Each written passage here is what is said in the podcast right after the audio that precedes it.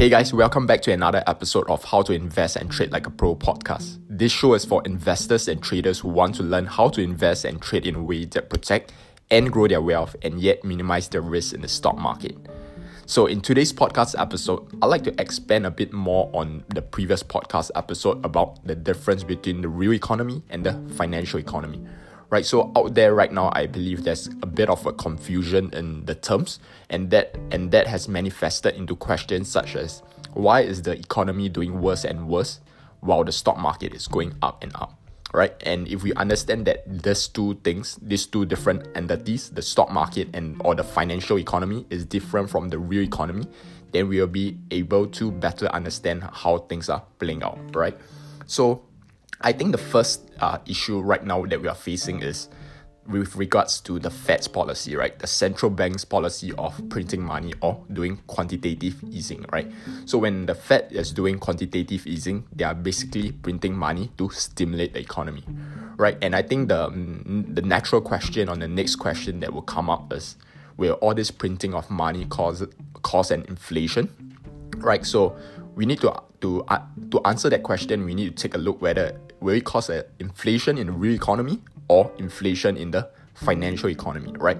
So I think to bet to better understand the answer, we we take a look at first the real, real economy, right? So the real economy is driven by spending, right? And spending is con- consists of two components, right? The money and the credit, right? So money is the physical currency that we use, like the paper money, and credit is the one that when when we buy something, we buy it on credit, right? So that doesn't involve physical currency, right? So the total spending in the economy consists of both money and credit, right? So that's the first part, right? So will will the printing of money cause an inflation in the real economy?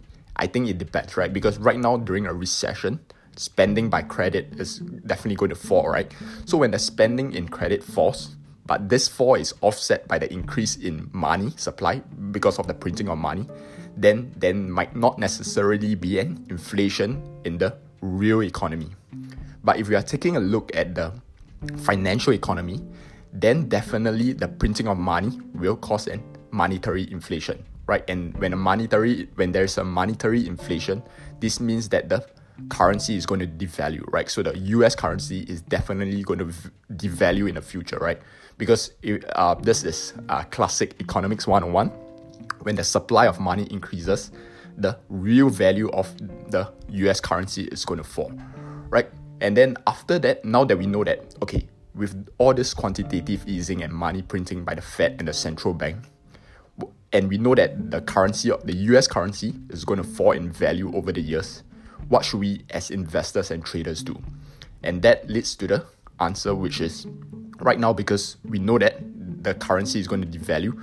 So people are definitely going to look for other storeholders of wealth, right? So they're going to look at assets such as um, stocks, bonds, uh, real estate, and so on and so forth, right? Because right now, if you hold cash, you are definitely going to lose in its real the value of cash or the real value of cash is then definitely going to lose its value over time, right? So with that in mind, I believe more and more investors are going to look for other potential assets to store their and protect their wealth, right? And I believe um, stocks are one of the assets that are going to benefit from this free from cash, right? So if if you're if you're going to choose to invest in the stock market, then you you you know that right now there are a lot of other investors and traders and people just looking for assets to park their money in, right? Because right now, holding cash is no longer a viable option, or I wouldn't say viable option, but it's no longer a, good place to store your wealth, right? So people are going to flee to other financial assets, and when there are more, when there are more people uh, investing and trading in the stock market, then the, there will be an increase in demand, right? And when there's an increase in demand, overall stock prices are likely going to rise in the future right? So hopefully you guys have learned something from today's podcast episode to your financial success.